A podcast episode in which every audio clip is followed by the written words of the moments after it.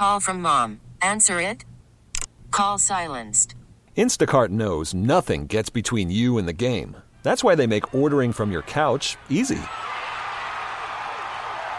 Stock up today and get all your groceries for the week delivered in as fast as 30 minutes without missing a minute of the game. You have 47 new voicemails. Download the app to get free delivery on your first three orders while supplies last. Minimum $10 per order. Additional terms apply.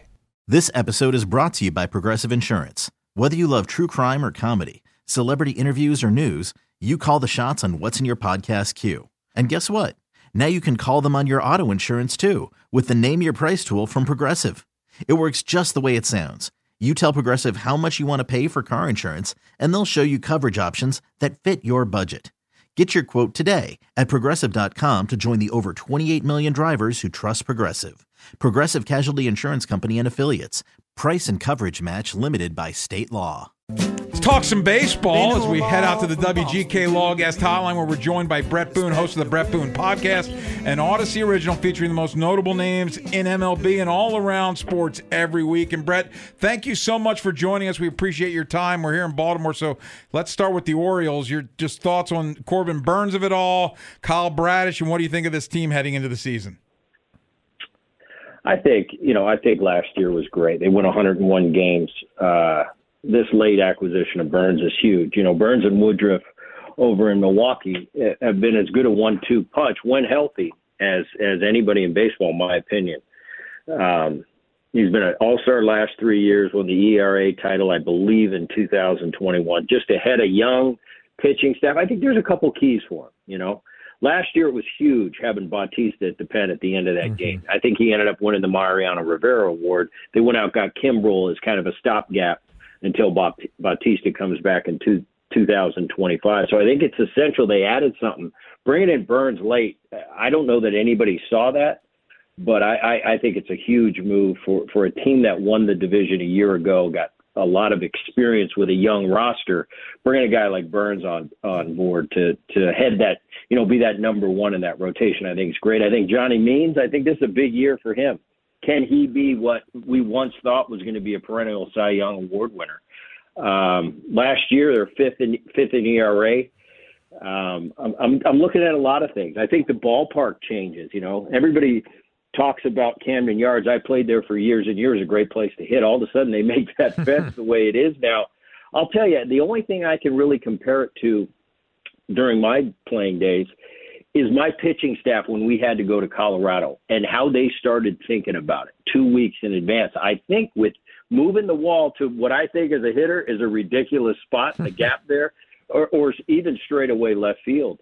But I'm telling you, hitters start thinking about, oh, we're going to Baltimore, oh, that big left field. They start thinking about it in advance. And I think it's somewhat of a home field advantage. The guys that hit there on a daily basis – you kind of have to come to grips with it early, like that's the way it is. We're going to play 81 games here, but I think overall it, it poses a, a real um, home field advantage for them. I love this team. I love the the youth, uh, and even below the big league team, that minor league that minor league development system. I think you're ranked recently number one in the minor leagues.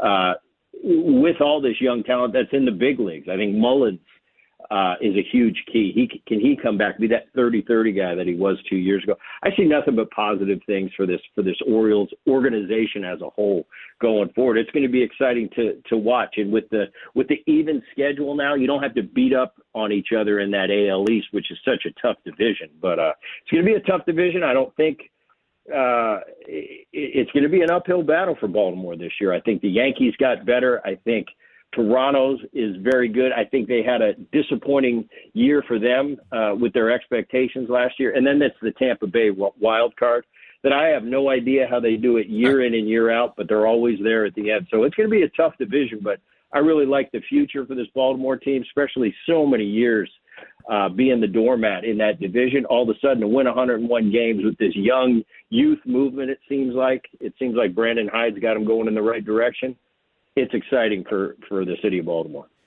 Well, Bret, there might be a little bias with your brother being the uh, manager of the Yankees, but would you consider the Orioles the favorite in the AL East? Uh, I don't. I don't know if I consider them the favorite. Um, The, the thing with the Yankees is, and, and I've kept a special eye on it since my brother's taken over there, but their whole thing is health. I mean, it seems like every year they're just hurt, mm-hmm. hurt, hurt. You know, I look at him a year ago. Cole's been the constant, top of the rotation. He won his first Cy Young a year ago. But they got Rodon, who was an All Star in 22 and 23, Cy Young candidate. He comes over there and posts a 7 ERA last year. Nobody expected that. Nestor Cortes was beat up. Schmidt kind of logged a lot of innings. They didn't plan on having him. There's a few guys that have moved on. Germán, uh, Severino has moved on. You brought in Stroman. When I first saw that deal, I thought, all right, do I like the deal? Well, it depends what the what the figures are. I saw a two year in today's economics, two years, thirty eight million, I believe Stroman got. I, I think he fits in great. I think he's a guy that's obviously no one. It, it seems like every year he goes out and competes does well, and he's always looking for a job. Uh, but at two years, 38 million to put him in the three hole, I think that's pretty good. Obviously, you're looking at the offensive side. Judge and Soto could be the best two in the game if healthy. Soto's in a walk year. He's got everything to gain this year. Uh, he's got a veteran team around him, and and it's all going to depend. Verdugo, I think, is an, uh, an underrated sign in left field. With all the fanfare that came with Soto, Everybody forgot about Verdugo coming over from Boston. I think that's a big upgrade for them. How is Rizzo getting older? Is he past that point, or can he come back strong? Giancarlo Stanton, can he still be in the force in the middle of that lineup? Big disappointment last year for him. They still got that power bullpen. Uh, I think the Yankees are going to be tough. I really was trying before I came on today. I was looking at this division. I really can't pick a favorite.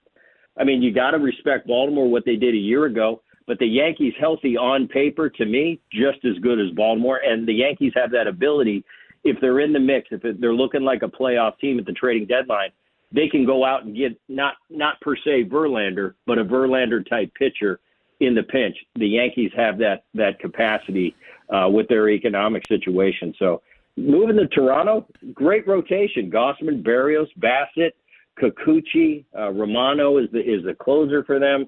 They're great. That offense was underachieving last year, but you still got Vladimir Bichette and Springer. Uh, it's going to be a tough division. And then Tampa Bay. Who would ever think Tampa Bay would have a chance? Wander Franco being gone, McClanahan, the Cy Young favorite when he got hurt last year, and Glasnow going to the Dodgers. But I, but what they've done year in and year out, I have to put them in the mix and yeah. say I don't know what Tampa Bay does down there. I don't know what they they put in the water in a serious tone, I think Kevin Cash and that organization have just come up with some formula and a culture that when new players show up, and it seems like new players are showing up on a yearly basis, it's basically like, hey, all we do here is win and go to the postseason, no matter what the budget is, no matter all the economic things that surround the Tampa Bay Rays, they find a way year in and year out. So I'll never count them out. So as far as the Orioles being the favorite, long, short version, I don't think they're the favorite, but I look at this division, and right now I just don't have a favorite. I think they're all pretty much equally uh, equally matched, and it's going to see who stays healthy and who lives up to their potential to see who's going to win that division. Bret, there there certainly seems to be a lot of talent still out there on the free agent market, and just kind of wondered what what you make of that development. Is it really kind of just the the the the tangential effect of one agent, Scott Boras, representing the four main guys, and so there's a trickle down effect to the you know Duvalls and these guys because they're waiting to see what Bellinger gets. Is that kind of what's what's holding it up? Do you think this the collapse of some of these RSN regional sport network models have something to do with it? I think I think it's a combination. Mm-hmm. Uh, you know, Scott Boras. It seems like how many times have we had this conversation? At this point in this, you know, this point right at the deadline, always pushing the needle and it's like, oh, this is the end of Scott Boras. But he's found a way to to time it, you know, time and time again, come out on top. He's Scott Boras for a reason. I think I'd be hard pressed if I was in my heyday right now and, and an all star type player not to have him representing me. He's been that great and and has has got a great deal for so many guys. That's why he's the number one guy in the business. That being said, I think Scott and what he's what he's famous for is going around the general manager, mm-hmm. finding a way to get into upper management. I think they found a way. What I'm hearing in the agent world now is they found a way to kind of block Scott from doing the wraparound and going to somebody above and and undercutting the the general managers. They found a way to kind of keep him out. I think that might have a little bit to do with it. Uh, but I look at it. I look at it. Snell. Look at look at the five guys that he's represented. His A group. And you got Snell and Montgomery. Montgomery a year ago obviously had that great run with the Texas Rangers. They end up winning the World Series. Snell wins the Cy Young and arguably had the greatest last four months that you can possibly have for a pitcher. I'm in San Diego. I watch Snell. I've been watching him for four years. When he's got his good stuff, he brings back memories. He's Randy Johnson. He's got that good of stuff. But I think he won the Cy Young there. He won the, the Cy Young in Tampa Bay. And what he did in between, I think organizations are, are really kind of shy about wait a minute, do we trust him? Is it going to be the Cy Young Snell or that third starter Snell? And when you're talking $200 million, they're going to be hesitant. Montgomery, I think he's just a victim of Scott Boras waiting to sign Snell and set the market before Montgomery before Montgomery signs. I think that's what he's suffering from right now. You go to Bellinger, who's who's probably the top athlete Yeah. on the board right now. Bellinger, same thing. He's the most valuable player a few years ago in Los Angeles. Then he hits 194 and 210. And now all of a sudden he's comeback player of the year. Well, if I'm handing out $200 million, I've got to take that into consideration. He's probably the best athlete in Major League Baseball. He plays center, he plays first, he runs the bases. He's dynamic when he's right. But I know I got to need to know what I'm getting. For the right deal, I'll take Bellinger all day long. But for 200 million, I like a lot of organizations, they're going to pass on that. And then you go down to a Chapman. Um, Matt Chapman, great Gold Gloves third baseman, Platinum Glove third baseman, but year in and year out, 755, 757, 716 OPS.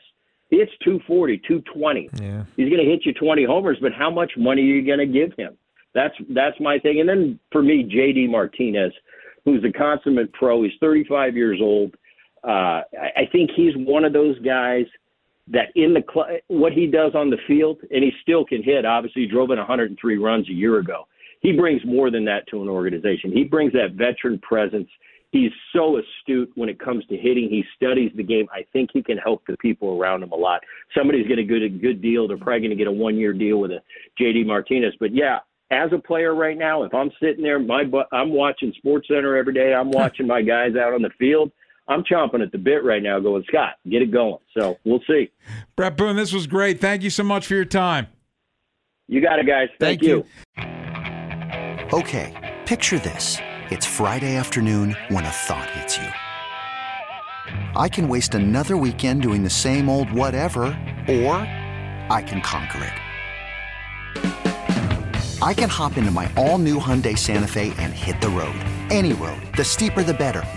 Because my all new Santa Fe is available with HTRAC all wheel drive, so I can hit the trail without a worry in the world. Heck, with three rows and best in class rear cargo space, I can pack the whole family in with all our gear. We've got available dual wireless charging for our phones, so we'll never lose touch with civilization, and we won't lose touch with the primordial power of Mother Earth. So, which is it?